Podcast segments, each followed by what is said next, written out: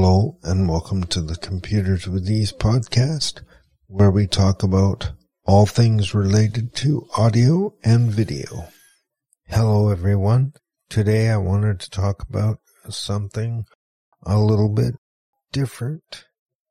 Our work environment over the last several months has changed, and until recently we haven't been able to go back to work in the traditional office sense that we had been used to up until the whole COVID-19 pandemic started. And it recently got me thinking about how things have changed, even for someone like me who is used to working from home. One of the things that I notice is that we spend much more time alone with the social distancing and so on. I work in my own small office, for example, and my wife has her office in another part of the house.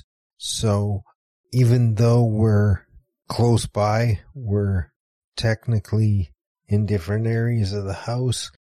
One of the other things that I notice is that our internet usage has gone up because you're looking at more stuff on the internet, whether it's watching YouTube videos, Netflix, Prime Video, whatever it happens to be. I notice our internet use has gone up. And another thing is, how do you keep busy? Because being at home, many people find that there's more and more distractions. And so it's, how do you develop the discipline to continue working? Now, one of the things that I did during this at-home time was I took the time to start doing a lot of research on going paperless. I have begun to be more and more disheartened with writing on paper and then trying to file the pieces of paper, and then it's a matter of remembering where did I file that when I needed it. And so I started looking into not only going paperless, but using my iPad as an option for doing the things that I would normally do using paper. And so in doing that research, I learned what software programs were available to me, and I did a test of each one, and that led me to the need for new skills, in that I had to learn how to use each of these programs to be able to evaluate which one would work best for me.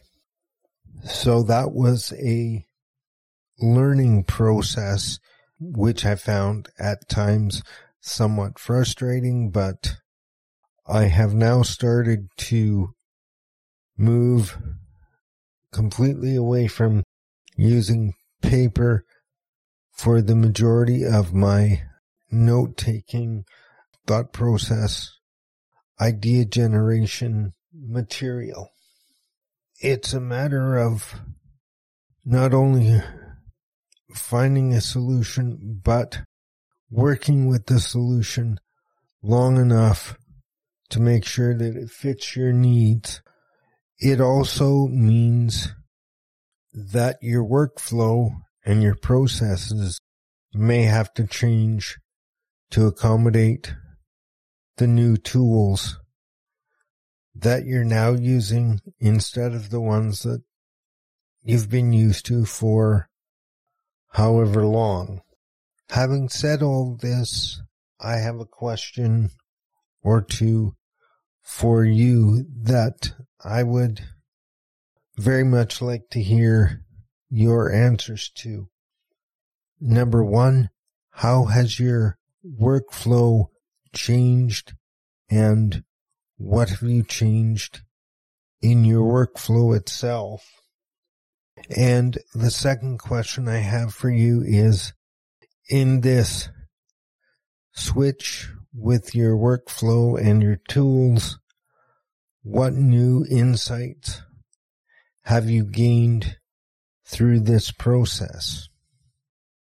I'd love to hear your comments and questions. Email me at info@computerswithease.com. If you'd like to be notified when I release a new podcast episode, sign up for my email list. I look forward to hearing from you.